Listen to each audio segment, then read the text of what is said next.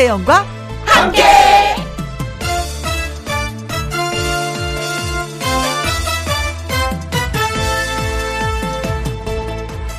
오늘의 제목 말하고 싶은 대로 싫어. 저는 이 말 하는데 많은 용기가 필요했습니다. 싫어라고 했을 때 실망하는 상대방 얼굴을 볼 자신도 없었고요. 그래서 마음과 달리 싫다라는 말을 못하거나 억지로 뭔가를 받아들이면서 끙끙 앓기 시작도 했습니다. 내 마음이 어디로 향하는지 나조차도 모르는 것이 우리들 삶이어서 지나고 나서 생각해보면 때로는 싫어 라는 말을 안 했던 게 다행이다 싶을 때도 많지요. 그래도 정말 내 마음으로 이해하지 못할 때는 대답해도 됩니다. 싫어 라고 말이죠. 그것이 어떤 병이 되는 것보다 100번 낫습니다. 싫어 라고 말하는 게. 2020년 11월 14일 토요일 김혜영과 함께 출발합니다.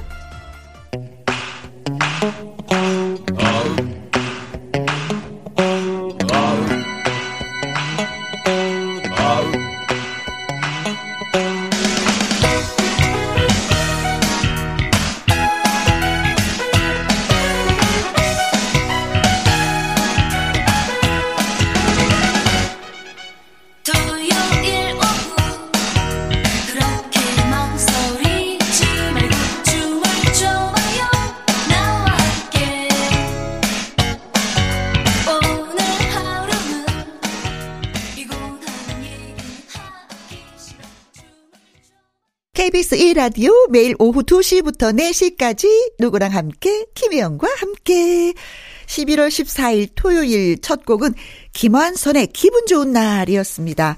김혜영과 함께 토요일 1부 트롯별 가수 신성 씨와 사연 창고 엽니다. 주중에 소개해드리지 못했던 사연들 그리고 홈페이지에 올려주신 사연들 잘 전달해 드리겠습니다. 저는 광고 듣고 다시 올게요. 김혜영과 함께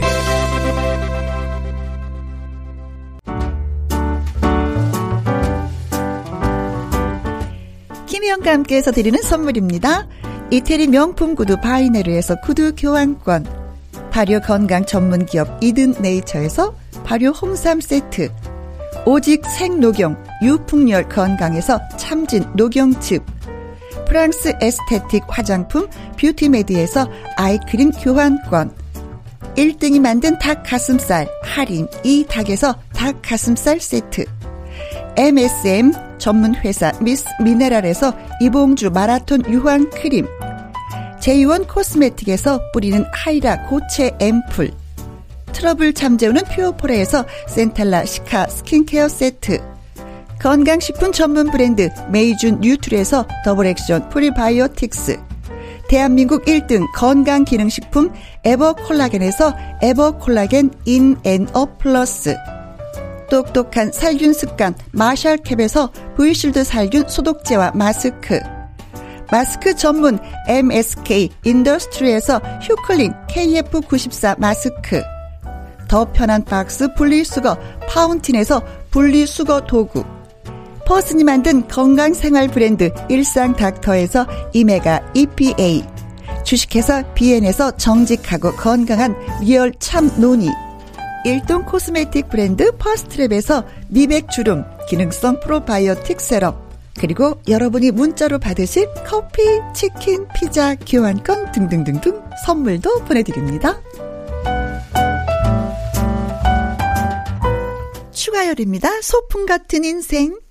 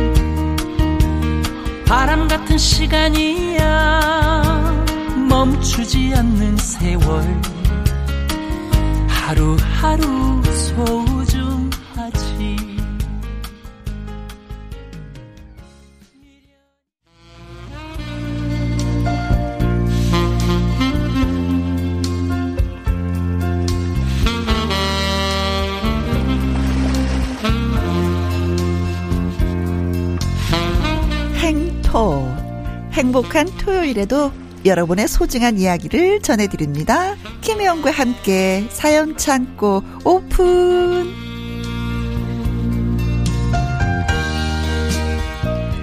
토요일에 사연남 촉촉한 목소리에 트롯 샛별 신성 씨 나오셨습니다. 안녕하세요. 안녕하세요. 오늘도 어김없이 찾아온 토요일의 사연남 뉴스타 신성 인사 아 드려요. 본인도 인사하면서 네. 얼굴이 빨개져. 늘 이 시간대 되면 얼굴이 살짝 빨개집니다. 아 근데 오늘 굉장히 멋있는데요. 어 제가요. 어, 네. 좀 스타일을 좀 바꿨습니다. 어. 헤어스타일도 다르고 이 자켓도 그 안에 입은 새카만 그왜 목티. 목티도 어, 어울리고 분위기 있다 오늘. 오늘 살짝 댄디하게 왔습니다. 어, 네. 아니 근데 멀리 다녀왔다는 소식 네. 들었어요. 해남을 다녀오셨다고요? 네, 11일이었죠. 어. 어, 해남에서 6시내 고향 아, 생중계가 있어가지고 어머머머 그렇구나. 거기 가서 또 열심히 또 리포팅도 하면서 네. 바로 또 마지막 장식을 했죠. 네. 노래를 부르면서.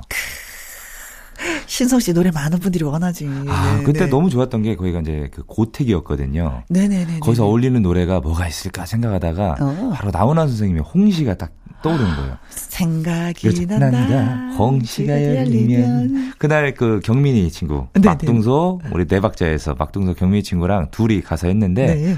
그 담벼락에서 어허. 딱 여기 위에 그 감나무가 있더라고요. 어, 딱 딱이다. 딱 보이는데 정말 배경과 네. 그 노래가 궁합이 딱 완전. 찰떡궁합이어가지고요. 어. 너무 좋았습니다. 해남에는 뭐가 유명해요? 해남에는 여러 가지가 유명하죠. 음. 저희가 갔을 때는 이제 배추도 배추를 땄고요. 음. 또 고구마도 유명하고요. 네. 그리고 또 뭐였더라. 아무튼 여러 가지가. 그러니까 왜냐면은 그쪽에 그 해풍 바로 네. 또 바다 근처잖아요. 해풍을 맞아가지고 그 농산물들이 네. 대부분 배추가 유명한 건 알고 있죠. 배추밭이 널렸죠. 널렸어요. 진짜 널렸죠. 정말 끝도 없이 널렸죠. 그냥 그린벨트예요. 그렇죠. 그린벨트. 네. 네. 아, 해남에 다녀온, 네. 땅끝 마을에 다녀온, 네. 신성 씨와 함께 하도록 하겠습니다. 한마디로 말하면 정말 징하게 멀어요. 이. 네. 몇 시간 걸렸어요? 서울에서 해남까지 한 거의 4시간 반. 어, 네. 4시간 네, 반, 네. 아, 그래도 더, 더 멀리도 갈 수 있는데, 땅만 좀 넓으면. 그렇죠? 아, 좁아. 대한민국 더 컸으면 좋겠어. 네. 자, 여러분이 홈페이지에 올려주신 사연, 그리고 주중에 소개해드리지 못했던 사연들, 가서 신성 씨와 주말에 전해드리고 있습니다. 신성 씨. 네. 박미경님의 사연입니다. 네. 남편 때문에 피곤해서 사연을 씁니다. 음. 왜 흔히들 말하는 말 중에 지고는 못 살아 라는 말이 있잖아요. 있죠. 그게 딱 우리 남편 이야기예요. 상대방이 누구건 무슨 일이든지 막론하고 음. 자기가 유리한 방향으로 이기고 봐야 직성이 풀리는 성격입니다. 예를 들어 보면 음. 명절에 가족끼리 노래방에서 편 나눠서 밥 먹는 우리 밥 내기를 하잖아요. 아, 그걸 가끔 하죠. 그렇죠. 그러다 보면 다들 즐거운 분위기에서 하는데 남편만 눈에 불이 납니다. 절대 지면 안 된다고 목이 터져라 노래를 부릅니다. 네. 그리고 점수 낮게 나온 사람들 보면 네. 타박을 하고요. 어. 참나 본인도 노래를 잘 못 부르면서 어이가 없습니다. 어. 아들이랑 축구 게임 내기를 하면 보통 애한테 져주잖아요. 아, 그럼요. 네 네. 아니요, 절대. 자기가 이길 때까지 해야 해서 이제는 애가 알아서 져줍니다. 아빠, 너무 피곤하다고요. 이런 성격 때문에 뭐라도 해야 되는 거 아니겠냐고 어. 남편을 뿌듯해 하는데 주위 사람은 얼마나 피곤한데 아. 우리 두 분께서는 네. 승부욕이 강한 편인가요? 라고 야. 이렇게 사연을 보내주셨습니다. 어, 아들이랑 축구하다가 야 다시 한 번 더 해. 아니 아빠 아빠 내가 졌어. 내가 진 거라고. 아빠 아빠가 이긴 거야. 그렇죠. 아빠가 이긴 걸로 할게. 얼마나 그만하면 안 돼. 얼마나 그렇게 하셨으면 아들이 아주 원래 보통 이 부모님들이 두 손 둘발을 이렇게 딱 드시는데 그렇죠. 이거는 예 아들이 두 손 둘발 바로 이렇게 들어온대요. 다시 한 번 게, 게, 게임해. 아, 알았어, 아빠 해. 그리고 져주는 거야. 그렇죠. 또 일부러 졌지. 이러면서. 나 그런 거 기분 나빠. 다시 해. 다시. 해. 어, 뭐, 뭐, 우리 두 사람은 승부욕이 강하냐고 물으셨는데, 저는 승부욕 없어요. 아, 전 진짜 없어요. 진짜 없었어요. 저는 딱 중간이에요, 중간. 아. 그래서 우선은 뭐 경기를 하든 뭐를 하든 제가 잘하게 되면 아 잘했다. 네. 못하 만약 졌다 못하게 되면은 어 그럴 수도 있지 뭐 다음 어, 잘하면 어. 되지. 약간 이런 성격이거든요. 저는 그냥 뭐 좋은 게 좋은 거라서 믿져도 뭐 괜찮고 다 괜찮아요. 상처도 안 받아. 주변에 걸로. 좀 친구가 네. 승부욕이 강한 친구가 있어요. 음. 그래서 막 게임할 때 처음에는 웃으면서 시작을 해요. 근데 점점 점점 조금 이렇게 이 스코어가 어. 점수가 자기가 좀 지거나 이렇게 되면은 인상이 바뀌어요. 그러면서 막 욱하죠, 막. 네. 그러면은 되게 피곤해지거든요. 네. 근데 저는 진짜 승부욕 없는데 딱 한 사람한테만 이기고 싶어요. 누구한테요? 절대, 절대 지고 싶잖아. 그 누구죠? 남편. 왜, 왜 그러시죠? 제일 만만하잖아. 근데 오늘도 남편한테 화내고 왔잖아. 왜요, 왜요, 왜요? 아, 제가 핸드폰을 5년 썼거든요. 그래서 네. 액정도 깨지고 뭐 막 그랬어요. 그리고 뭐가 좀 안 돼. 그래서 제가 아, 이거 핸드폰을 바꿔야 되겠네? 이 말을 했는데 또 어제 핸드폰을 두고 온 거예요. 집에다가요? 어. 네. 근데 집에 딱 갔더니 핸드폰이 바뀌어 있는 거야. 아, 아. 그런데 바꿔 주신 거예요? 어. 근데 딱 보니까 이게 손에 익숙하지도 않고 뭐가 뭐뭐막 다시 뭐 입력해야 될 거 있고 막 이런 거예요. 네네. 화가 팍 나서 소리를 질렀어요. 오히려 기분이 좋으셔야 되는데, 아, 그런데 그게 있잖아요. 네. 제가 5년 동안 썼던 게 애정이 있는 거야. 아. 그게 손에 착착 만든데 이게 사이즈가 커진 거야. 아, 좀 큰 핸드폰으로 바꿔주신 거예요? 어, 사이즈도 커지고 뭐가 네. 좀 이게 익숙하지 않으니까 화가 팍 나서 소리를 빡 질렀어요. 아, 오늘 아침에 바로 꼴이 말았네. 소리 질러서 미안해. 그랬더니 하는 말, 늘 그러잖아. 그러면서 또 대본을 열면서, 나 핸드폰 잘 쓸게. 지금은 이제 좀 적응되셨어요, 핸드폰이? 아직 적응 안 아직 됐어요. 적응 안 네. 되셨어요? 점점, 아. 점점 애정을 쏟으시면 됩니다. 아, 예, 그렇습니다. 네. 아, 미안해, 여보. 아, 진짜, 아, 진짜, 아, 진짜. 근데 이게 상대방이 왜 승부욕이 강한 사람들은 네. 손해를 많이 봐. 맞아요. 인심을 잃어. 그게 맞습니다. 가장 큰 손해거든요. 그 뭐, 금전적인 거에 있어서는 뭐 이득이 있을지 몰라도 인심은 많이 잃어. 그렇지 않아요? 정말 중요할 때는 승부욕을 좀 내도 되는데, 이런 그 사소한 거에도 승부욕을 내면은 그죠? 진짜. 아들하고 이거 승부욕, 맞아요, 이게 맞아요. 아버지 이거 왜 이러세요, 진짜. 네. 근데 또 승부욕 강한 사람들이 또 성공합니다. 성공해요. 네.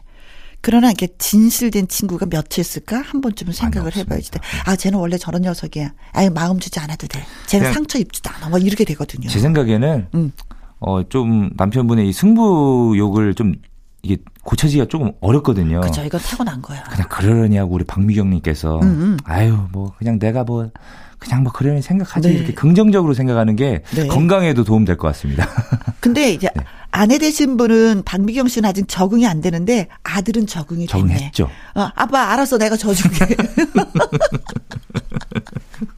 아빠, 아 그까이 거 내가 한번 져줄게. 아 아빠 진짜 성격이 진짜 아 진짜 우리는 이런 분들 성격이 아 정말 더럽다라고 해서 아 성격 진짜 더러워. 라고 표현하잖아요.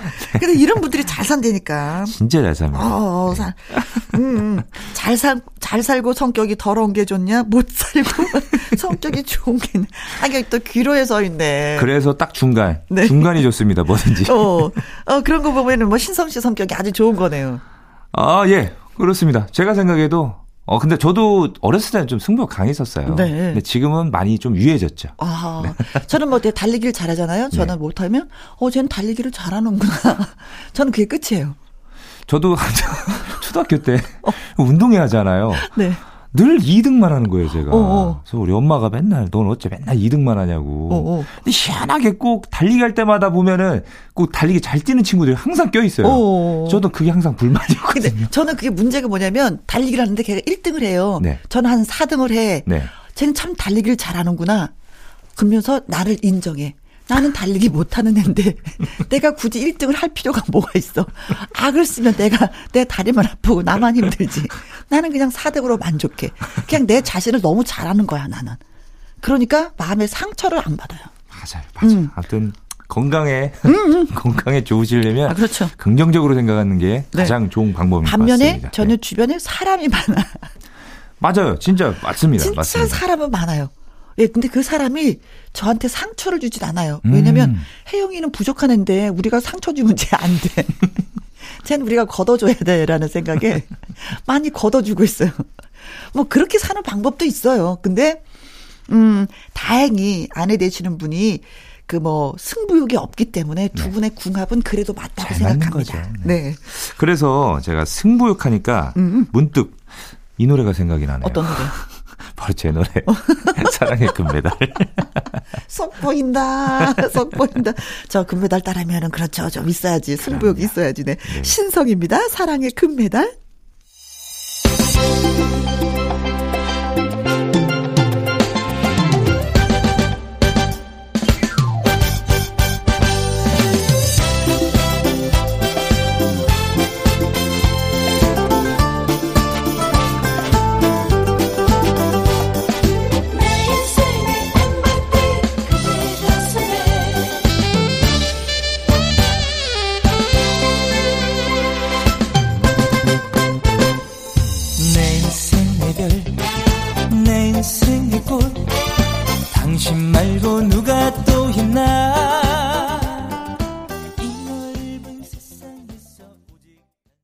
김혜영과 함께 토요일 1부 가수 신성 씨와 청취자 여러분의 사연을 소개해드리고 있습니다.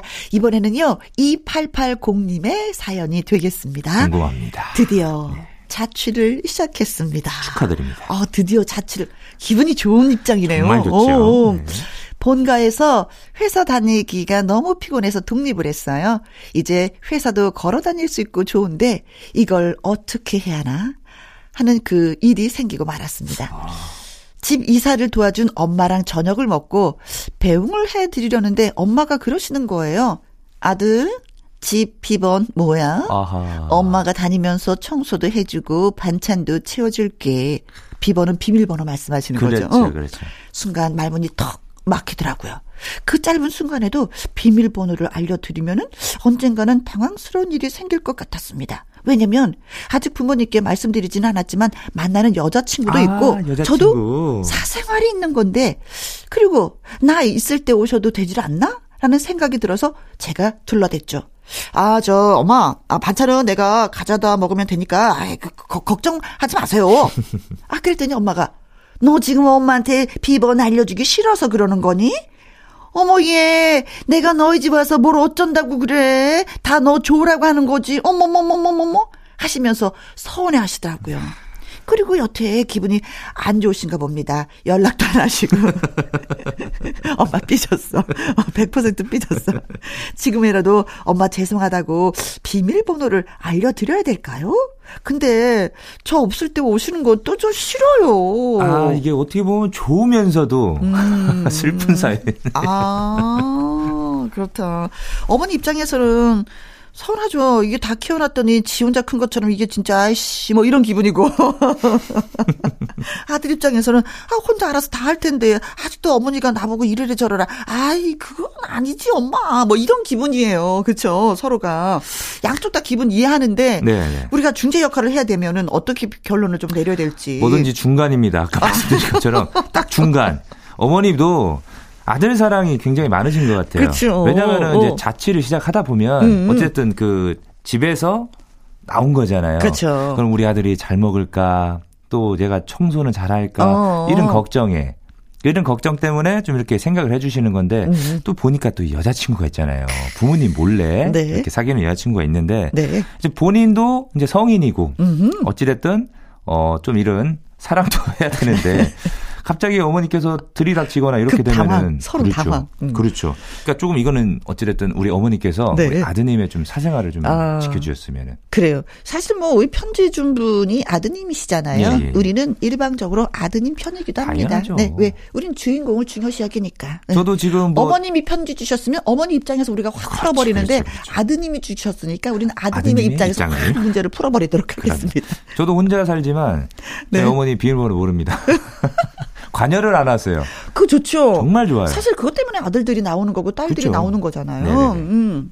그래서 자취를 하실 때 좀 먼 곳으로 가십시오. 더 멀리. 그렇죠. 어, 진짜 아들의 집이니까 주인이 아들이잖아요. 네. 그렇죠. 주인이 원하는 대로 따라주는 것이 주변 사람들이 해야 할 일이 아닌가. 맞아요, 맞아요. 그리고 배 고- 고프잖아요. 네. 성인입니다. 돈 벌잖아요. 알아서 다 사먹고 또 있- 합니다. 어.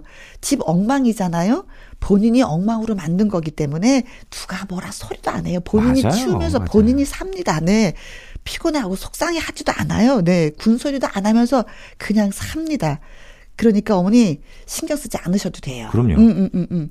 다만 어머니가 하실 일은 아들 직장 다니지 돈 벌지 용돈, 용돈 좀 다오. 그래서 그 돈으로 친구들하고 나들이도 가시고, 어, 콧바람도 좀 쐬고, 음, 뭐, 친구들하고 차도 한 잔 마시면서 즐기셨으면 좋겠다라는 그런 생각 해 보게 되네요. 아주 그쵸? 명쾌한 해답입니다. 네네. 역시. 근데 사실 이런 게 있어요. 사람은 내가 원하는 건 에코백이야. 에코백이요. 에코백. 예, 예. 근데 나를 더 생각한다고 명품백을 샀어. 음, 아, 근데 이거 아니야. 맞아요. 원하는 걸 해주는 게 그게 더 명품백이 되는 거예요. 당연합니다. 예. 원하는 건 에코백인데 명품백을 사오잖아요. 명, 명품백이 아주 그 뭐라 그러나 음 값이 떨어지는 가방이 돼버려. 근데 좋아할 수도 있어요. 명품백. 아 그렇구나. 근데 아한 내가 번- 비교를 잘못했구나. 한 번 그렇게 해주면 네. 다음 선물을 또 기대하게 되죠. 과연 이번에 어떤 브랜드를 갖다 주려나. 아 내가 비교를 잘못했네. 아, 근데 명품 백으로 하지 왜냐면. 우리 혜영 누님께서는 네. 그런 순수한 마음을 갖고 계시기 때문에 네. 욕심이 없으시잖아요. 네. 그래서 에코백을 원하시지만 네. 다른 분들은 안 그렇습니다. 아니 뭐 그렇다고 해서 뭐 다른 분들이 이게 명품을 이런 게 아니라요. 아니 네. 얘, 얘를 원한다면 얘를 얘를 한다면 네. 내가 원하는 걸 해주는 게 더 값어치 있고 더 맞아요, 대우받고 고맙다 인사를 더 많이 받는다 이런 거죠. 자 아무튼 이 사연을 어머니가 들으셨으면 아 아들이 여자친구가 생겼구나 그랬죠. 라고 생각하시고 네. 근처도 가지 마십시오. 근처도 가지 마십시오. 그리고 다음에 아들이 이제 여자친구 소개해주면 그때 음 반갑게 맞이해주고 그게 또 끝이어야지 돼. 그럼요. 계속 간섭하면 아들이 또 말을 안 해. 말도 안 하고 또 이게 그 미래에 어떻게 보면 며느리가 될 수도 있는데. 그렇죠. 그리고 또 헤어질 힘들어지- 수도 있는 아, 거니까. 그럼요. 예, 그럼요. 예, 예. 그렇습니다. 아, 진짜 엄마 역할 하기 어렵네. 아, 다 키워놨더니 진짜, 아유, 괘씸해, 진짜. 아, 이거, 이걸 무슨 사랑이라고 해야 되나요? 이거 진짜. 예. 정말 이건 미운 사랑이죠. 아, 그래요. 진미령의 미운 사랑. 몰래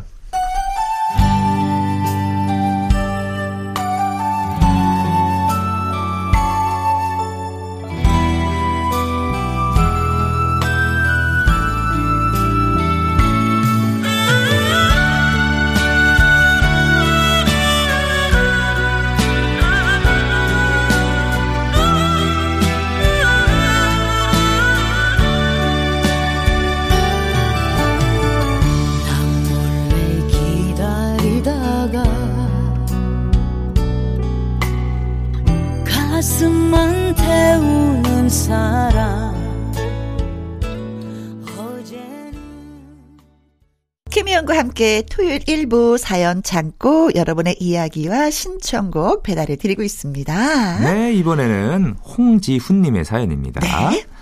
이좀 슬픈 것 같아요. 어, 슬퍼요? 네. 울어야 되나요? 약간, 어. 아, 우리 아들이 군대에 갔습니다. 아. 그러다 보니 자연스레 제 군 생활이 떠오르더라고요. 아빠가 보내셨어요, 그렇죠. 아버지가? 음. 아버지가 보낸 겁니다.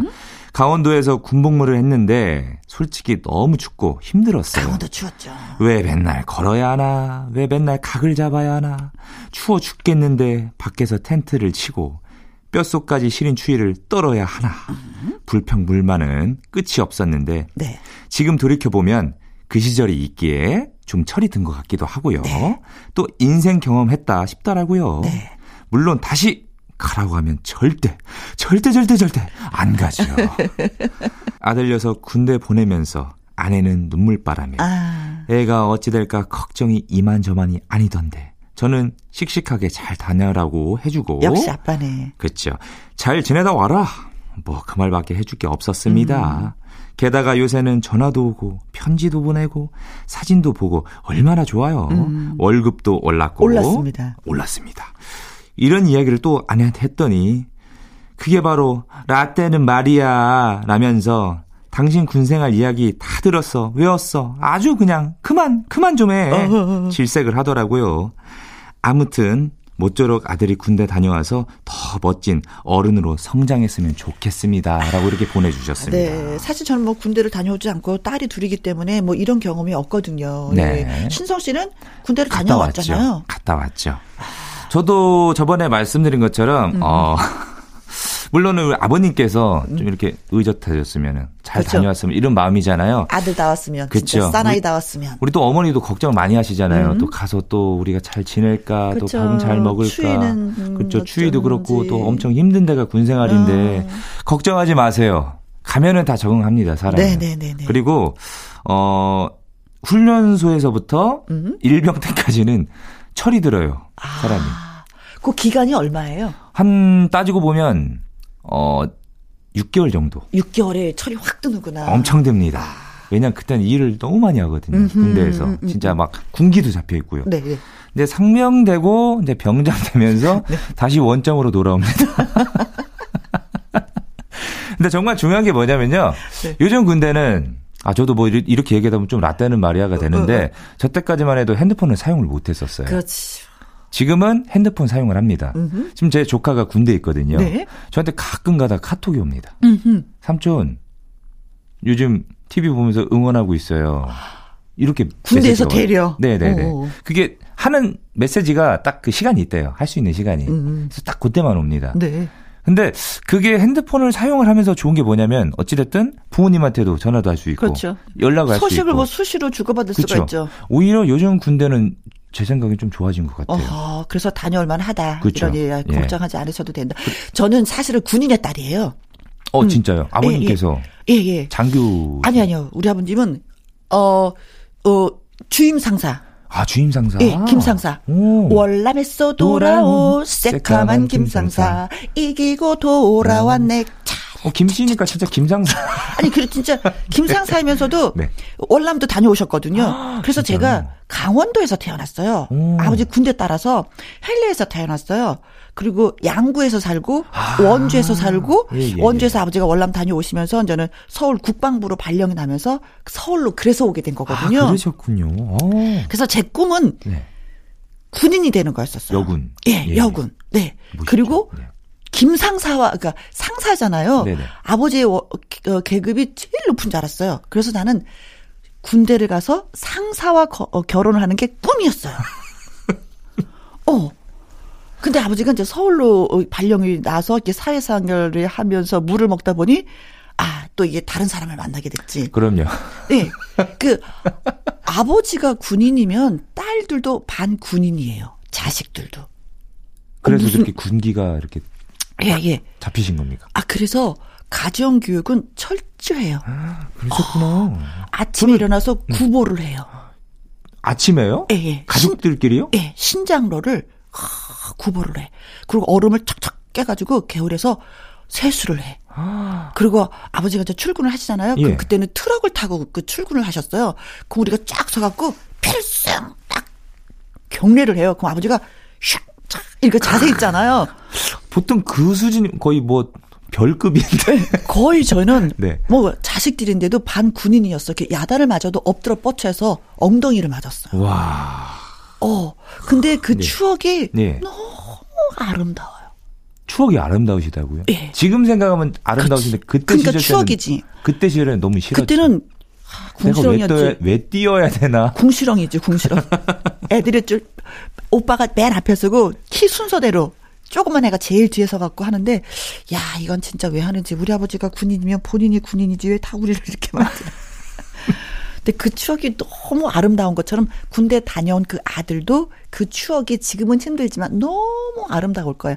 만약에 신성 씨가 군대를 다녀오지 않았잖아요. 예, 예. 오늘 이 얘기 소화 못하네. 절대 못합니다. 진짜 못합니다. 이 얘기 할 수도 없네. 입도 뻥끗하지 못하네. 그리고 요즘에 군복무가 많이 짧아졌어요. 그렇죠. 엄청 짧아졌고 더군다나 어 지금은 슬플 슬퍼도 네. 이 휴가 한번 나오기 시작하잖아요. 네. 또또 나왔냐? 네, 그렇지. 이게 남자들은 남자들은 평생 군대 얘기를 하면서 사는 것 같아. 그 추억이 아까 말씀드린 것처럼 그 아버님에 대한 그 추억이 있잖아요. 네. 저희도 마찬가지입니다. 이 군대 갔다 온 사람들은 남자들끼리 모이잖아요. 어디 출신이냐 이것도. 물어가지고 딱 그걸 얘기하기 시작하죠. 네, 그렇습니다. 그러니까 음, 아내 되시는 분이 더 마음을 여유 있게 아 우리 아들은 어 내가 해보지 못했던 경험을 하러 간다. 그럼요. 네, 그 경험의 차이는 어마어마하다는 걸 어머니가 좀 아셨으면 정말 좋겠습니다. 멋진 남자로 돌을 겁니다. 네, 네, 걱정하지 네. 마세요. 네, 어머니 파이팅. 파이팅. 네, 울지 마시고요. 눈물 뚝. 아들이 그렇죠. 그 소식 들으면 또 그럴 거예요. 음, 음. 어머니도 씩씩하게, 아들도 씩씩하게. 네, 우선은 뭐 군대 이야기, 이야기를 하면 음? 이 노래를 들어줘야 되죠. 어떤 노래예요? 김광석의 이등병 편지.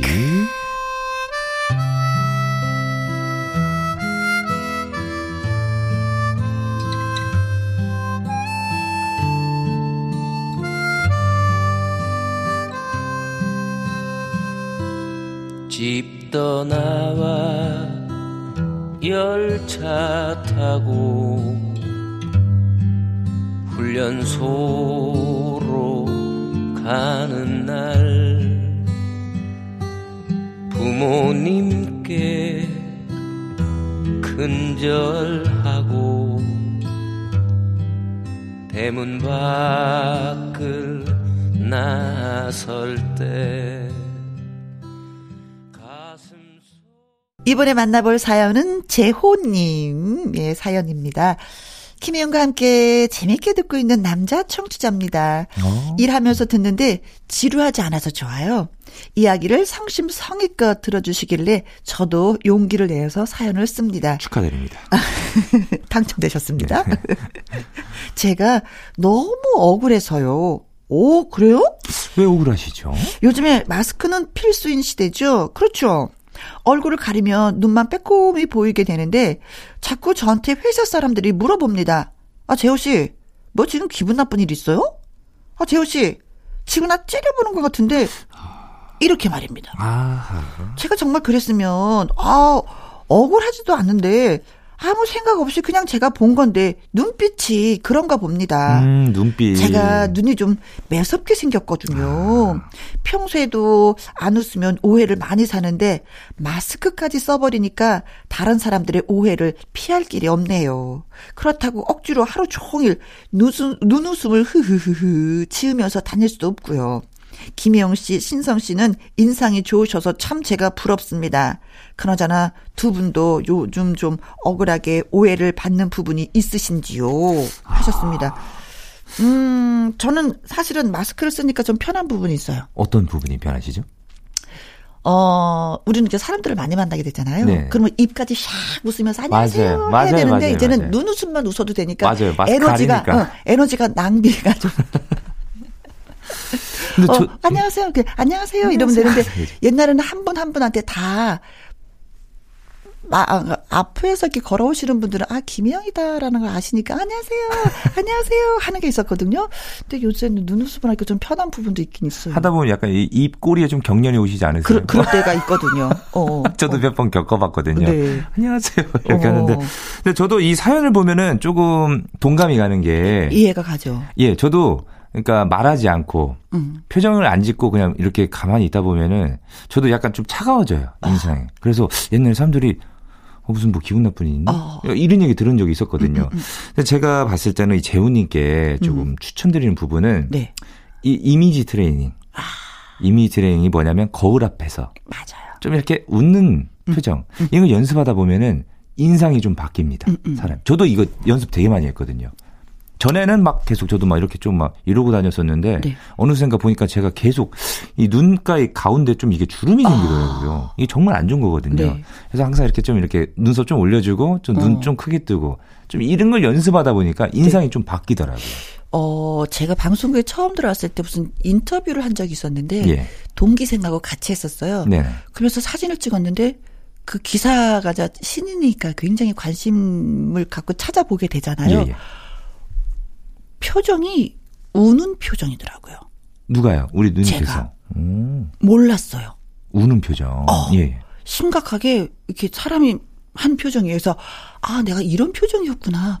그때 깨우쳤어요. 그래서 아 내가 이러면서 많은 사람들을 대한다면 그들은 나를 어떻게 볼까?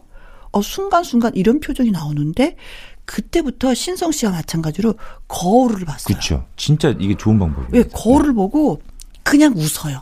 그래서 이렇게 웃는 게 이쁠까? 저렇게 웃는 게 이쁠까? 다양한 표정으로 웃어봐요. 그러니까 그게 어느 순간 근육이 그렇게 바뀌어요. 발달이 돼 버리더라고요. 맞아요. 맞아요. 어. 네. 그리고 눈도 눈웃음이 되는 거예요. 그래서 저는 좀 잘했다고 생각해요. 근데 이게 시간이 많이 걸려. 엄청 걸리죠. 네. 저도 딱 바뀌는데 어. 조금 짧게 생각하면은 음? 뭐 한 3년에서 4년 정도 걸린 것 네, 같아요. 네, 네, 그러니까 네. 이 직업을 가지면서 음. 무대에서 전 노래를 하잖아요. 네. 이게 인상 쓰면 안 되거든요. 어. 왜냐하면 보는 사람들이 있기 때문에. 그렇지. 그래서 항상 웃는 연습 네. 하다 올라가서 노래하다가도 한번 씩, 씩 웃어주면은 네. 그렇게 제가 팬들도 그렇고 사람들 그렇고 눈웃음이 네. 예쁘다고. 그러니까 눈매가 매서워도 자주 웃으면 그게 괜찮은데 근데 내가 자주 웃지 않 못하겠다라고 생각하시면 살짝 수술을 하는 것도 괜찮지 않습니다. 않- 아, 예, 네. 나쁘지 않습니다. 왜냐면 사회생활 초년 이렇게 막 시작하시는 분들이 쌍꺼풀 수술 굉장히 많이 해요. 특히 남자분들이 많이 해요. 그 눈매 때문에. 더군다나 요즘엔 뭐 마스크를 쓰고 다니기 때문에 눈만 보이거든요. 아, 예, 예. 눈만 이렇게 잘 해도 네.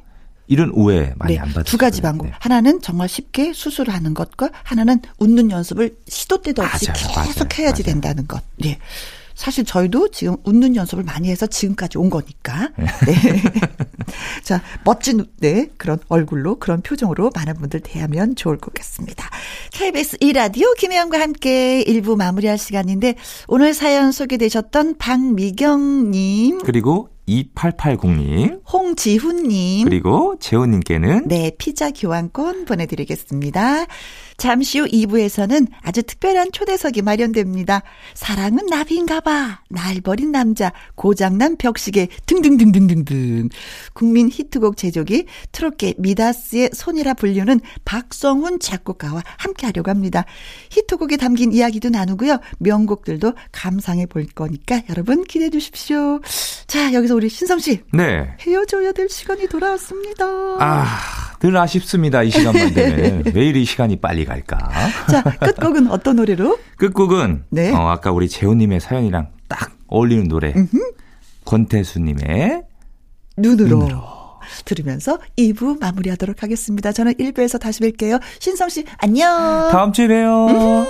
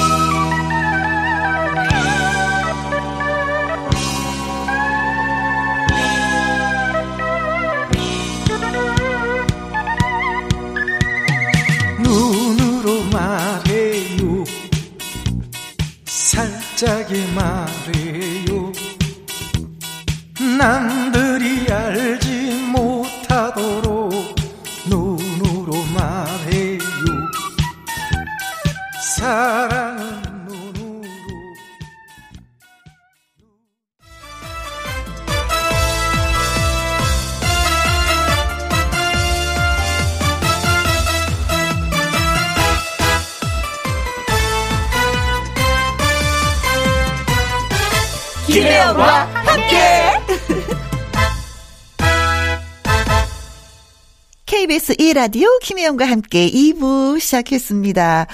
어, 2부는 아주 특별한 초대석. 오늘의 초대 손님은요. 전 세대가 공감하고 사랑하는 그야말로 국민 히트곡을 만든 박성훈 작곡가이십니다. 본격적으로 시작하기 전에 노래 한 곡 듣고 올게요. 이 노래 역시 박성훈 작곡가가 만든 히트곡이에요. 하춘화 날 버린 남자.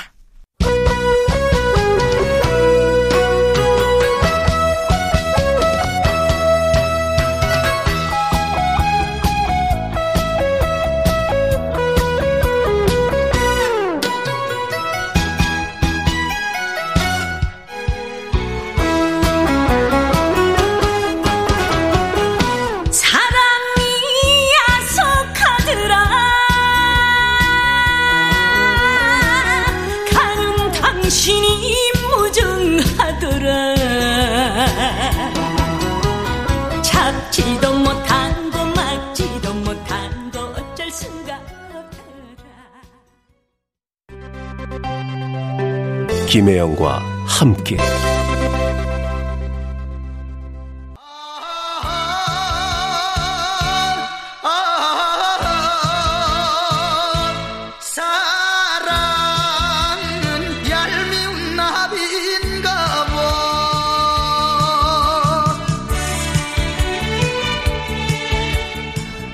지금 흐르는 이 노래 아주 유명한 노래 사랑은 나비인가 봐입니다. 그런데 어라 이 목소리 조금 낯선데 아셨나요? 현철 씨의 목소리가 아닌데 어, 누, 그럼 현찰? 아주 특별한 초대석 오늘 초대 손님은 이 목소리의 주인공이십니다. 행복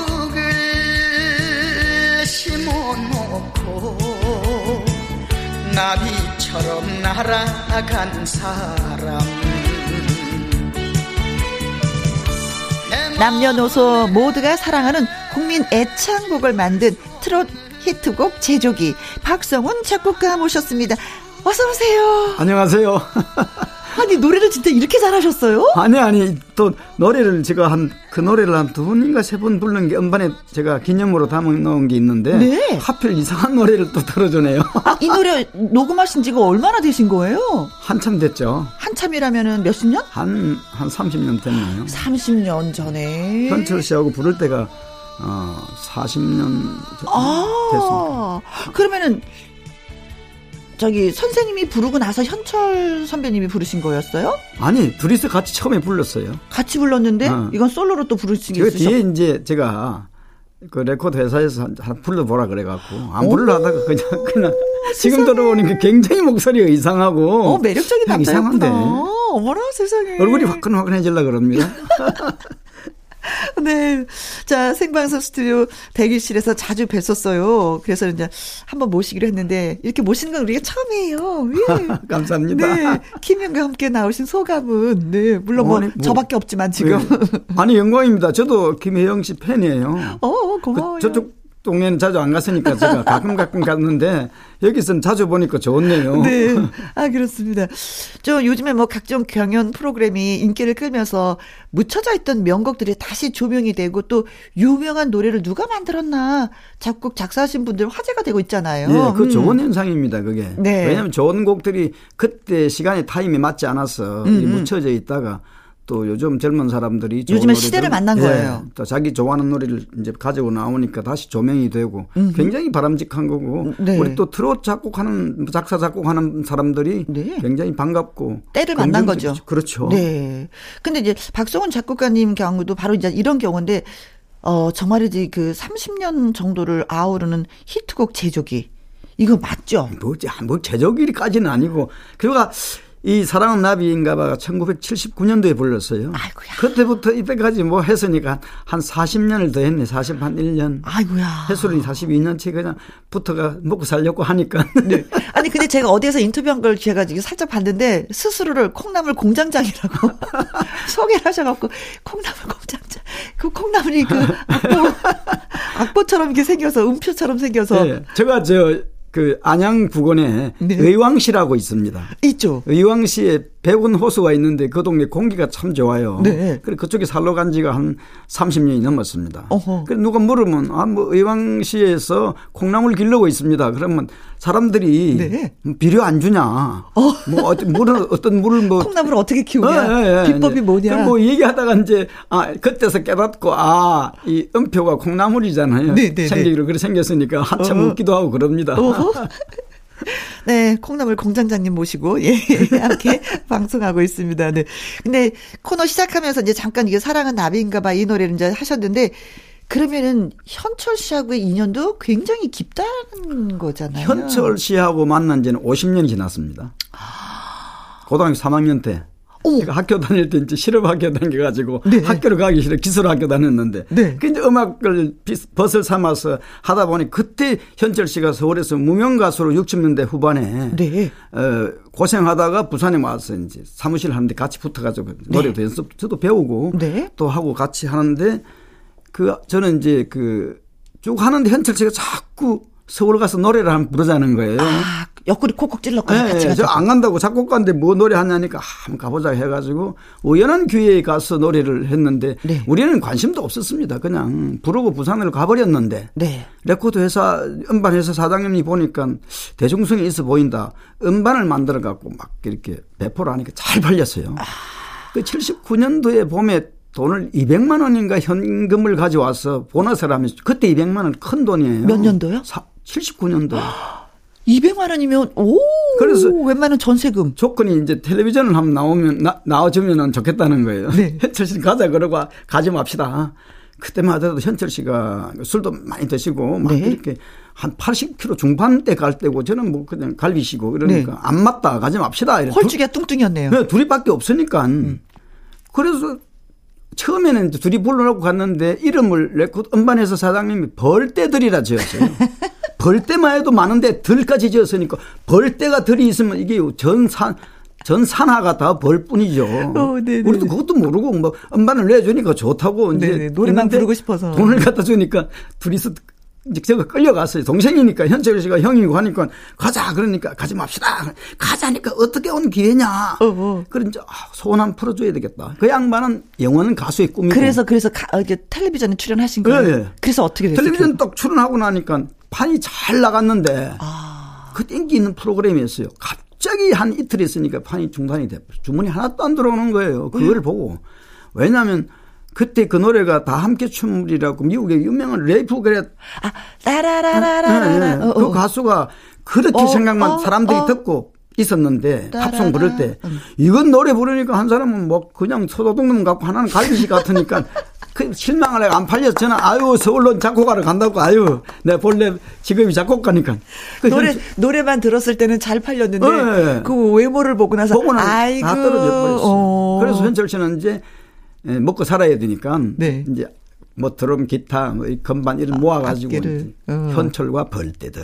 아. 처음에는 그냥 둘이서 벌떼들 둘이에요. 네. 아, 그래서 탄생한 노래가 이 노래구나. 예. 이제 현철 씨의 목소리를 한번 예, 들어보도록 하겠습니다. 예. 사랑은 나비인가 봐. 현철.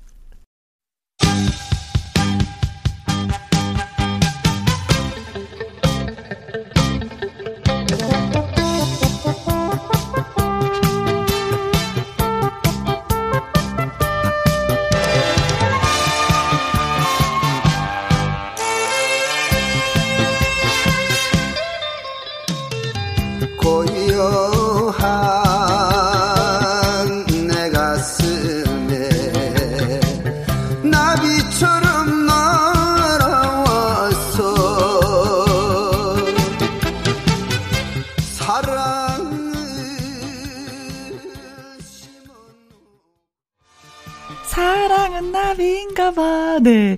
이 가사를 어떤 의미에서 쓰신 거예요? 제가 이 노래 가사를 쓸 때는 제가 군대 생활을 안양서 했어요. 네. 그때 한창 펜팔 많이 할 때인데 잡지책에 나오면 군인들하고 고등학교 1학년 학생하고 둘이 펜팔을 했어요. 강원도 영월군에 그 상동읍 연상리라는 기억이 생생하거든요. 네, 네, 네. 그런데 3년 동안 거의 펜팔 한 달에 한 세 번씩 이제 편지를 주고받았는데 군대 제대하고 가니까 연락이 끊어졌어요. 어, 어. 그때 이제 제가 음악 학원을 하면서 기타 학원도 하고 뭐 노래 학원도 하면서 아우 그 학생이 보고 싶은 거예요. 제가 어. 제가 일병 때 그 학생은 고등학교 1학년. 네. 제가 나이 차이도 별로 안 나는 거죠. 그렇죠. 뭐. 음. 상병 때 2학년, 저는 병장 때 3학년인데 그 끊어지고 나서 그 생각이 나서 그 처음 가사가 고요한 내 가슴에 나, 나비처럼 처럼 날아왔어. 날아왔어. 사랑을 주고받고 사랑을 해- 얼굴도 못 봤으니까 편지만 주고받고 나비처럼 날아간 사람이었어요. 아, 맨 처음에는요. 예. 그런데 그리고 못 만나서 계속 뭐 어디 전국 노래자랑 가면 강원도 쪽을 가면은 아, 영월에. 이 학생이 있었는데 있었는데 음. 그러다가 재작년에 그 지방선거 끝나고 휴- 노는 날이잖아요. 아침 네. 일찍 투표를 하고 나서 친구들끼리 동해시에 갈 일이 있었는데 네. 갔다가 한 오후에 오다가 아 이게 영월인데 어허? 그 생각이 나서 그 동네를 찾아가 봤어요. 네. 없지 당연히 지금 뭐 40몇 년이 지났으니까. 그렇죠. 네, 네. 그래서 어 40몇 년 지났는데 어떻게 찾나 사람도 아무도 모르고 음, 아니야 그때 이 학생이 펜팔하다가 엄마한테 걸린 거예요 아. 엄마가 학교 선생님이었었는데 고등학교 1학년 공부를 안 하고 무슨 군인하고 펜팔하냐고 그렇죠. 혼이 나고 나서는 앞집에 이- 미용실 언니가 있었는데 그 언니한테 전화 편지를 하라는 거예요. 어. 그래 주고받고 그 미용실 언니가 가, 가운데서 심부름꾼이야. 어. 그래 보고 뭐 보여달라 그러고 안 보여준다 그러고 이러는데 혹시 하고 그 미용실 찾아가니까 미용실이 있는 거예요. 그대로요. 어, 45년 전에 있던 미용실이 그냥 있어요. 그래 머리도 이제 그 그냥 물으면 안 아, 알려주지 않지. 예, 손님으로 와서 손님으로. 물으니까 그래서 머리 좀 깎읍시다 그러니까 어 머리가 짧은데 안 깎을 때 안 됐는데요. 아 깎아야 돼요. 우리 친구 세 명 다 갔어요. 네. 니네들도 깎아라. 세 명이 깎아야 돈을 줘야 뭐 말이 나오 진실이 그렇죠, 나올 거니까 그렇죠. 이 동네 누구 누구라는 학생이 옛날에 살았는데 아니요. 어그 사모님을 어떻게 아세요? 그러더라고요. 어, 어. 사모님? 그러니까 남편은 목사였고 네. 이제 그 유치원 교사를 오래 했다 그러더라고. 연락이 안 된, 지금은 연락이 안 된대. 음. 네. 그렇다고 제가 명함을 주고 제가 이런 사람인데 혹시 물어보라. 그래 왔는데 연락이 왔어요. 문자가 왔어. 그래 또 친구들하고 또 갔지요. 한번 보고 싶었어. 갔더만은 저는 그 꿈속에 그 하얀 그 교복 카라에 네. 그런 학생만 상상하고 있었거든 이때까지. 네. 저 제가 나이 들어가는 걸 모르고 뭐. 가니까 60이 넘은 할머니가 돼 있는 거야. 그래서 그 사랑한 나비인가 와가 그런 사연이 있습니다. 네. 아니, 저도 만나서 무슨 말씀을. 할 무슨 말이 대화- 없죠. 가- 그, 그 이제 할머니도 어. 소녀가 이제 할머니 됐는데 가슴이 떨려서 못 오고 저 밖에 차를 세워놓고 30분 있다가 들어왔대.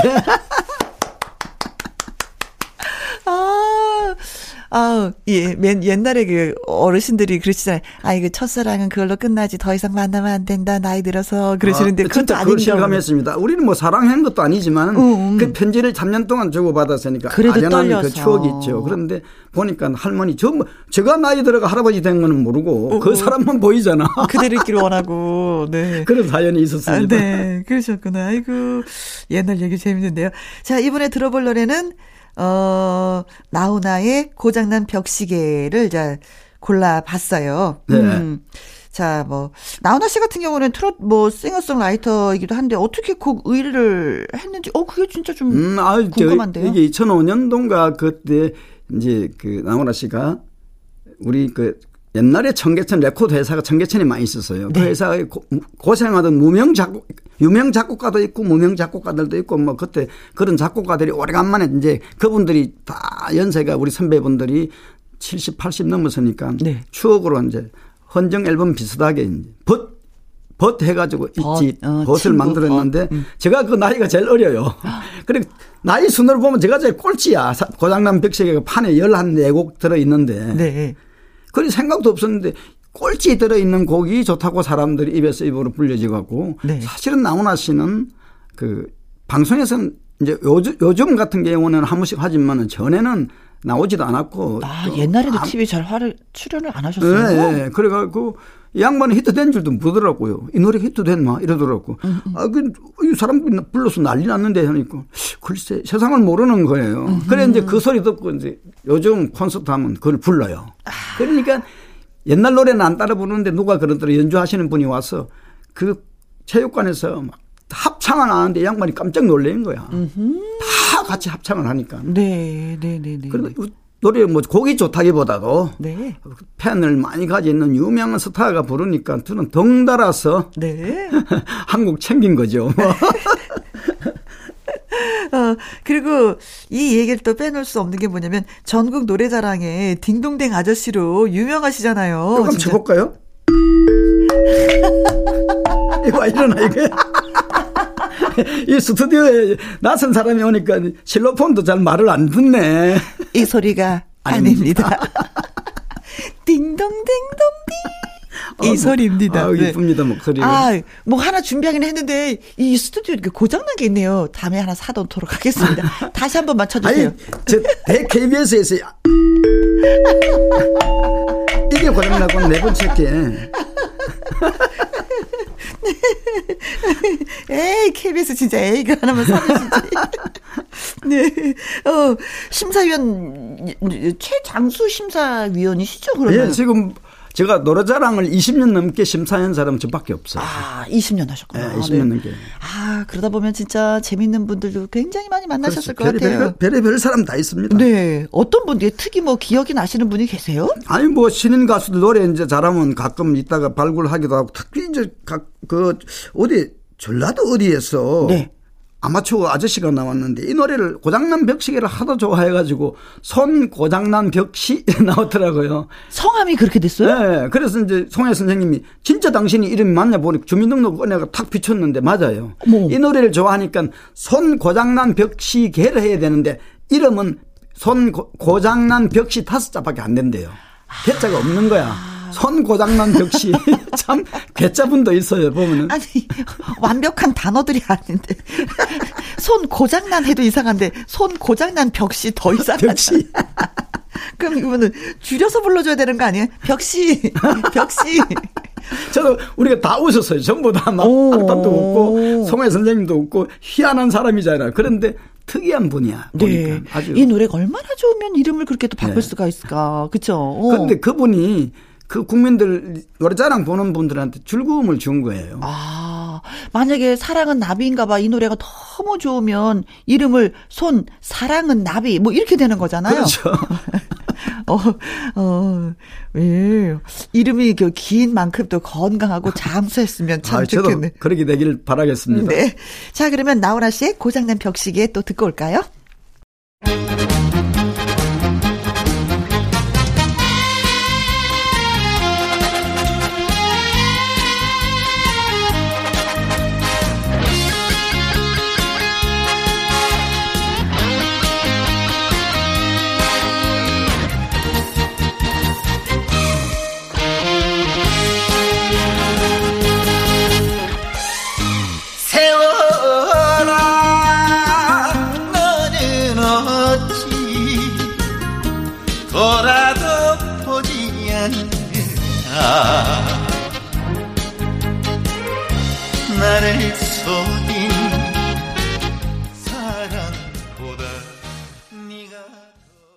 나훈아의 고장난 벽시계 잘 듣고 왔습니다. 어, 작곡가이기도 하지만 스타 제조기로도 또 유명하신 분이에요. 음, 주현미 씨의 목소리를 또 발굴하셔서 그 얘기 이 시간을 통해서 또 듣고 싶어요. 그 주현미 씨가 그 대학 졸업하고 저쪽에 어딥니까 그 약사. 충무로 쪽에 거기가 남산 아래에서 약사, 약사를 하고 있었어요. 예, 태계로 쪽. 예. 음. 그리고 그때 우리 선배분들이 뭐 지금 돌아가셨지만 신대성 작곡가 아니면 정종택 선배 이런 분들이 주현미를 데리고 왔다 갔다 했어요. 제가 그때 아. 레코드 회사에 문예 담당, 판 메들리를 담당 만들어주는 사람인데 회사 네. 사장님 밑에서 네. 그 여사로 봤는데 제가 다른 회사 가서 거기 테이프가 그쪽에 판을 내려고 저는 이제 O라는 회사에 있었는데 A라는 회사에서 그, 노- 그 테이프를 갖다 놓은 거예요. 아, 주현미 씨가 녹음한 테이프를. 네, 이제 연습하는 테이프 이렇게 피아노 쳐가지고 보니까 목소리가 개성이 있어서 그걸 달라 그랬어. 달라 그래갖고 이제 가져가서 만든 게 회사에서 사장님이 야 만들어 봐라. 네. 쌍쌍 파티 그게 쌍쌍 파티예요. 아, 쌍쌍 파티 메들리? 예, 예. 그래가지고 만약에 뭐 신곡을 만들었으면 그 피아난다고 아마 힘들고 스타가 될지 안 될지 몰랐어요. 그 운명이야. 갑자기 음. 그래가서 막 천만 개 이상 팔리니까. 하루에요? 아니, 아니, 아니, 이제 통틀어서. 뭐 예를 들어 한 1년이라든가 한 달에 막 그냥 박스가 막 나가는데 그런데 이제 가수가 막 방송국에 찾으니까 매니저도 마땅한 사람 없고 잘 모르니까 제가 이제 나가서 3년 동안 방송 스케줄 다 관리해주고 아, 그럼 같이 다니면서 주현미 씨가 초창기에 매니저를 해 주셨던 분이 예, 예. 박성훈 예, 우리 예. 선생님이셨어요? 예, 예. 그 3년 동안 해주고 자꾸 하면 안 되겠더라고요. 이제 나도 제가 저뭐 작곡가인데. 돈을 벌어야 되니까 네. 작곡하는 게 저는 그때 작곡가들이 배가 고팠어요. 다 지금도 뭐 음. 무명들은 그렇지만 음반 제작을 해야 되겠다 해가지고 음반 제작한다고 주현미 씨를 이제 그 남편이 그것도 결혼 마침 결혼하고 이렇게 남편이 이제 좀 관리하고 이랬는데 네. 잘 돼가지고 뭐 아. 얼마나 좋습니까? 아이고야, 뭐 주현미 씨 입장에서는 선생님의 은인이시네요. 뭐 저도 언인이죠. 음, 서로, 어, 그렇게 네, 생각해주면 네, 너무 더 저는 네, 고맙고, 네. 어, 그리고 또 송가인 씨를 발굴하셨다는 얘기 듣고 깜짝 놀랐어요. 그, 저, 2010년인가 그때 진도의 편에 노래자랑 갔다가 부르는 주현미 씨의 정말 좋은 일을 부르길래, 어, 괜찮다? 하고 이제 왔는데 네. 그한 1년 지나 생각이 나더라고요. 그 진도에 있는 그 음악하는 국악하는 분한테 물어봤어요. 네. 송가인이라고 그때는 조은심이라고 본명이 아, 네. 조은심인데 은심이라는 애 아니고 자기 엄마하고 잘한대요. 이제 엄마는 그 무속인인데 네. 뭐 자주 그 북치는 고수가 이제 아니까 그 딸을 한번 연락해봐라. 다시 데려와봐라. 그 연락이 왔더라고요. 네. 그래서 판을 만들어가 줬지요. 그 이제 발굴이 오라 그래갖고. 오. 그래갖고 이제 몇 년 지나다 보니까 또 좋은 프로에 나가서 네. 그 운명적으로 또 노래도 잘하고 네. 운명적으로 그냥 스타가. 근데 요즘에 주목받는 트롯 가수가 돼 있잖아요. 그렇죠, 예. 어, 기분이 어떠세요? 완전 내 좋죠. 새끼 같은 그래- 느낌이 아, 들것 그렇죠. 같아요. 제가 뭐 처음 데뷔시키고 판을 음반 처음 만들어주고 또 뭐 그때 왔다 갔다 자주 왔었어요. 매일 뭐 오다시피 사무실에 와서 연습하고 뭐 다니고 했는데 음. 네. 요즘 바빴어. 제가 찾아가야 돼. 네. 아, 뭐 노래도 잘하기도 했지만 또 선생님이 데리고 와서 또 기본을 좀 많이 좀 네. 다져 주셨겠네요. 네. 어, 그 외에도 또 발굴한 가수가 있다면. 아니 많아요. 뭐 그냥 그 이제 그 고무립의 hen내가 홍자, 네. 김소유 또 요쪽에 이제 다른 또 뭐 M 쪽에 그 나온 그 가수 중에서는 최연아라고 중국 가수가 네, 아. 톱3에 들어갔던 가수고 저는 뭐 그런 가수보다 중국 가수가 많아요. 음. 중국 가수 판두개 세개 나요 망한 가수들. 이 보면 뭐 이혜리, 문현주, 네네네. 유진아, 네. 강민주. 어, 다 아는 분들이죠. 예. 그 지금 다판 만들어 다 망한 사람들이에요. 망했는데도 그 사람들 다 다시 스타잖아요. 이제, 이제 찾아와가지고 만들어 해준 게 이제 장민, 뭐 조약돌 사랑 부른 장민, 이 가수들이 다시 이제 다 주목받고 지금 활동 많이 하고 어, 있는데. 네. 어떤 면에서는 가요계에 있어서 예, 가수들한테는 대부가 되시겠어요. 기계가 조금만 해갖고 소부에 소부. 서브, 서브, 네. 네. 자, 이번에 들어볼 노래는, 어, 태진아의 사랑은 장난이 아니야. 그리고 음. 이자연의 사랑아 울지 마라. 예, 두 곡입니다. 이건 또 어떻게 해서 탄생하게 그 됐는지. 태진아 씨는 네. 노래자랑 만나면 아, 박사님 곡 하나 주세요 그러길 저는 인사치레 하는 줄 알고 만나면 미안하니까 곡 하나 달라는 줄 알고 알았다고 또 다음에 만나니까 왜 안 줍니까 그러더라고 진짜요? 그리고 곡을 줬어요. 네. 그래서 제가 뭐 연습 이렇게 해가지고 제가 가이드 해가 줬더만 연락이 없어요. 어느 날 갑자기 판이 떡 나온 거야. 녹음을 다 해가지고 한번 들어보라고 자기 차에 가서 한번 들어보는데 아, 잘했어요. 제가 디렉터 하지로 가, 가지를 안 했어. 그게 곡만 줬는데 자기가 만들어가 본 거예요. 이게 사랑은 장난이 아니야. 그것도 그러고 바보라는 노래도 있어요. 네. 마음 주고 정을 준 게 바보였구나. 였구나. 그것도 그러고 그 양반은 가져가면 자기가 다 해석해갖고 자기 스타일로 불러서 반주도 자기 마음 음. 그렇게 맞도록 하고 아주 그 양반은 뭐 좀 사업가 같은 기질이 있으니까 네, 대중의 마음을. 잘 읽으니까. 네, 진짜 그래요. 그럼 뭐 이자연 씨는 80년대 후반에 제가 주현미 이제 매니지먼트를 방송 스케줄 할 때 가끔 쇼에 같이 하면은 음, 외국에서 일본에서 활동 오래 하다 왔어요. 네, 네, 그래서 네. 곡 하나 달라 해줬는데 그때는 시- 한 스물 몇 살, 한 서른 살도 안 돼. 스물 네살 먹을 때 싱싱한 가수일 때 줬는데 그- 그 가수들도 다 지금은 중견, 네. 중견 가수가 돼 있고. 네. 아, 지금은 또 저희 협회 회- 회장님이시죠. 예, 가수, 대한 가수협회. 가수협회 회장이라서 요즘 열심히 코로나 퇴치 운동한다고 바쁘더라고요. 뭐 네. 남진 선생 또 서른도 씨, 박상민 씨, 뭐 육중한 밴드 정수라 할 것 없이 굉장히 네, 바빠요. 네, 네, 그렇습니다. 자, 그러면은 저 조금 전에 소개해드렸던 태진아의 사랑은 장난이 아니야. 이자연의 사랑아 울지 마라 두 곡 듣고 오겠습니다.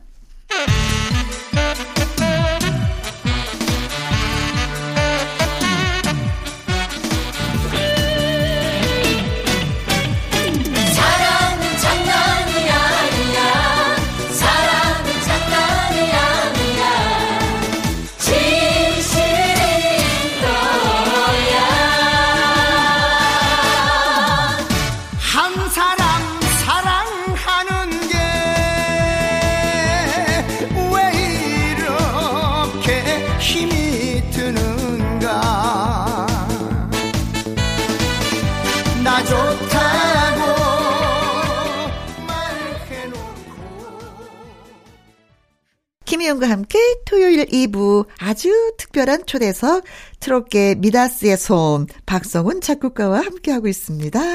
자, 방금 듣고 온 노래는 태진아의 사랑은 장난이 아니야. 이자연의 사랑아 울지 마라 였습니다. 어, 40년 동안 작사, 작곡 하셨잖아요. 예. 그렇다면은 그동안 만드셨던 노래가 몇 곡인지 그 기억을 하, 하세요? 제가 대략 해보니까 한 900곡에서 1000곡 사이 되는데 헐. 그 옛날 제가 어릴 때 어머니가 콩밭을 매면은 네. 조금 돌아봐서 몇 개 몇 곡을 몇 고랑이를 맺는 이랑이를 맺느냐 그쵸, 보지 보게 말라 되죠. 앞만 보고 가라. 네. 왜 우리 학교 운동회 할 때 뒤로 돌아보면 안 된다잖아요. 네. 그 곡 만들어 놓고 자꾸 내가 몇 곡에는 돌아보면 앞길이 없어. 앞만 보고 가야 돼. 아직도 신인 가수로 배고파요 지금도. 아, 지금도 그러세요? 네, 그러니까 뭐 앞만 보고 가는데 대략 이제 저작권 협회에 등록돼 있는 거를 이제 쭉 뽑아보면 한 900 몇십 곡이 돼요. 그 중에 이제 방송을 했던 노래들이 한 70곡에서 80곡 정도. 바- 방송을 몇 년 동안 이상 했던 노래들이. 네. 근데 그런 거 있잖아요. 그래도 이 노래는 내가 진짜 힘들고 배고플 때 참 도움이 됐어 하는 노래들이 있죠. 그, 있죠. 그죠. 제일 제가 힘들고 배고플 때 아, 저 도움을 준 노래가 사랑은 나비인가 봐. 아, 역시. 그 다음에 주현미의 첫정.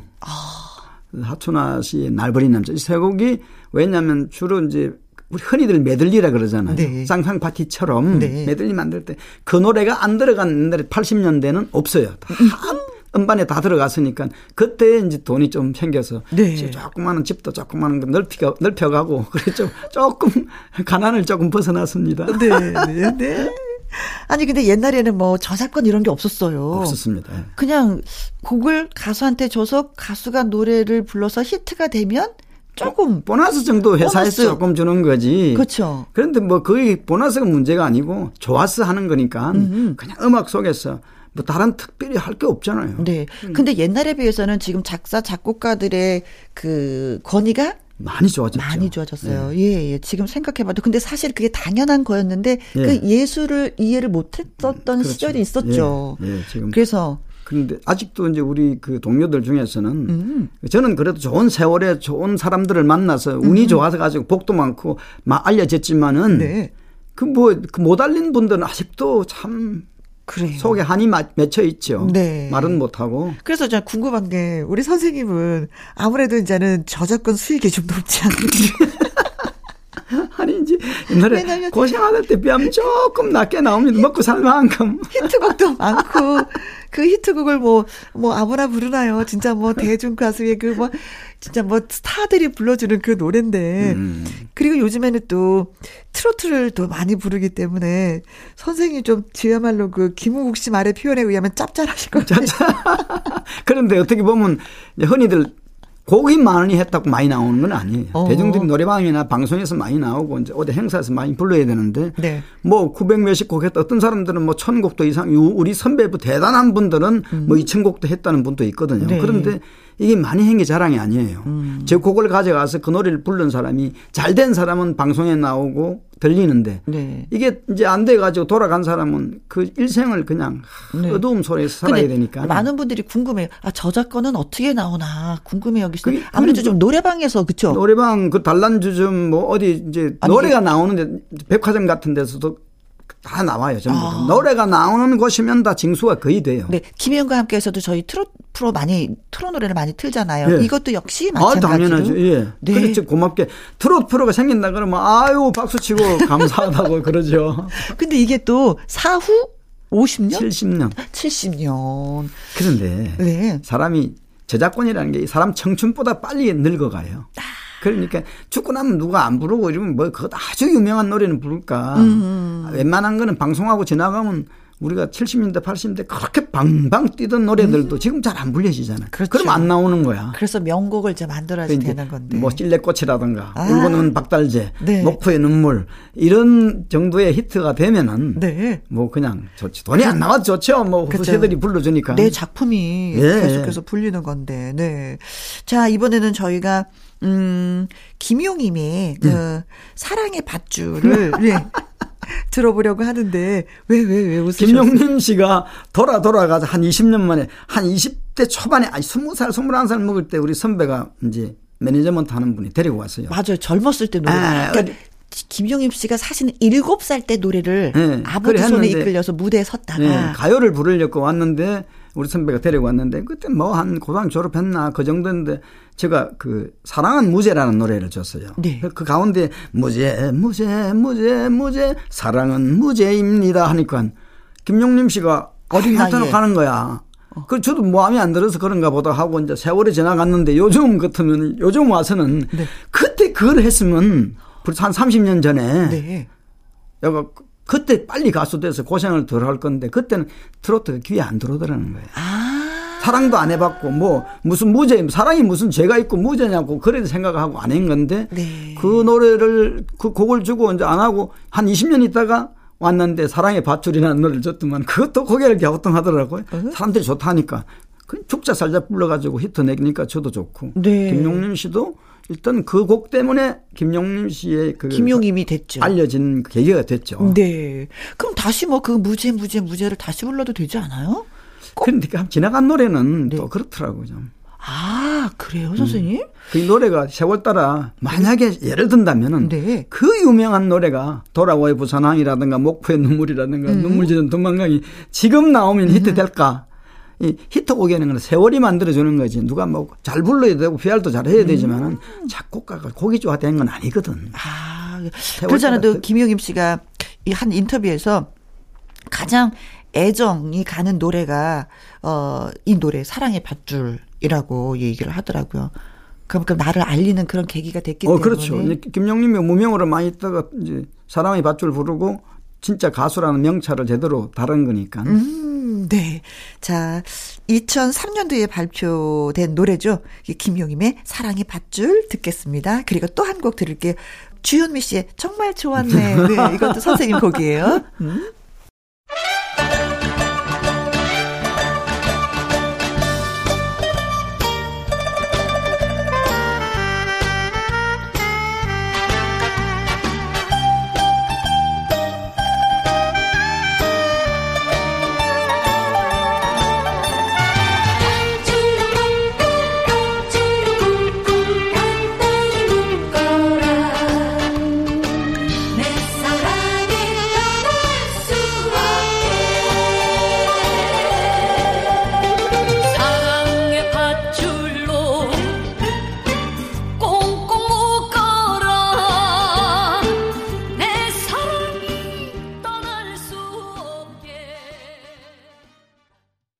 진짜 김영과 함께 박송훈 선생님과 함께해서 정말 좋았네. 저도 정말 좋습니다. 자, 우리가 자 마지막 끝곡으로 박상철의 항구의 남자를 선택했어요. 이 노래는 사실 현철 씨 주려고 가져갔거든요. 어, 그랬어요? 답이 없어. 막 빨리 보내려 해놓고. 네. 답이 없어. 그래서 한 두 달, 석 달 있다가 박상철 씨를 우연히 노- 전국 노래자랑 가서 만나서 상철아, 이거 한번 해봐라. 현철 씨 줬는데 안 해서 이거 좋다고 하더 했어요. 그래서 부른 게 이제 히트가 됐네. 씨가 불러보니 좋다고 그래갖고 네. 와, 꼭 부르겠다고 딴 사람 주지 말라 해가지고 네. 한 2년 있다가 불러댔고 아주 저는 뭐 고맙죠. 그렇죠. 상당히 고맙죠. 네. 근데 저는 선생님을 보면은 항상 그 생각이 나요. 아, 전국 노래자랑은 언제 하는 건가? 이 코로나 때문에. 그 사람들이 모여야 되는데 네. 못 모이잖아요. 그 중간에 여름에 이제 그 비대면으로 몇, 몇 회를 했어요. 한 8, 9회인가 했는데 그 아무리 분위기가 맞아, 막 맞아. 밖에 나서 해야 되는데 그렇죠. 전국 예. 노래자랑. 오늘 지금 이 방송 끝나고 네. 지금 또 심사 노래자랑 심사하러 가야 됩니다. 아. KBS에서 네. 저 홀에서 어, 저, 가수들 노래자랑이 있어요. 대한민국 가수협회에 등록된 가수들 노래자랑 경쟁인데 자기 노래 못 부르고 네, 네. 자기 히트곡 부르면 안 되잖아요. 네, 네, 네. 그러니까 예를 든다면 뭐 조항조 씨라든가 네. 뭐 김국한 씨라든가 박정식 씨 뭐 별의별 가수들이 박재란 씨도 있고 다 있어요.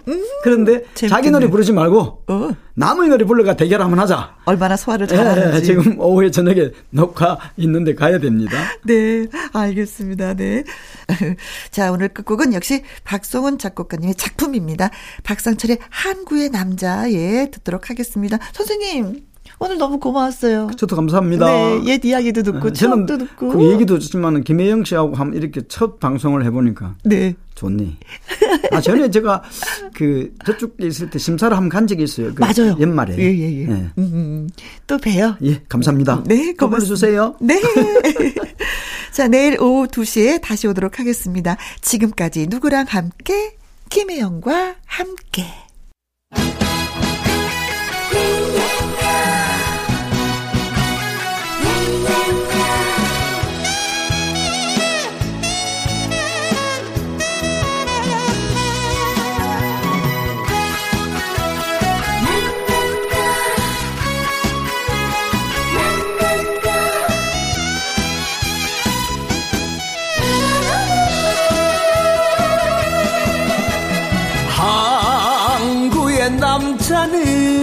항구의 남자는 갈매기도 사랑한다네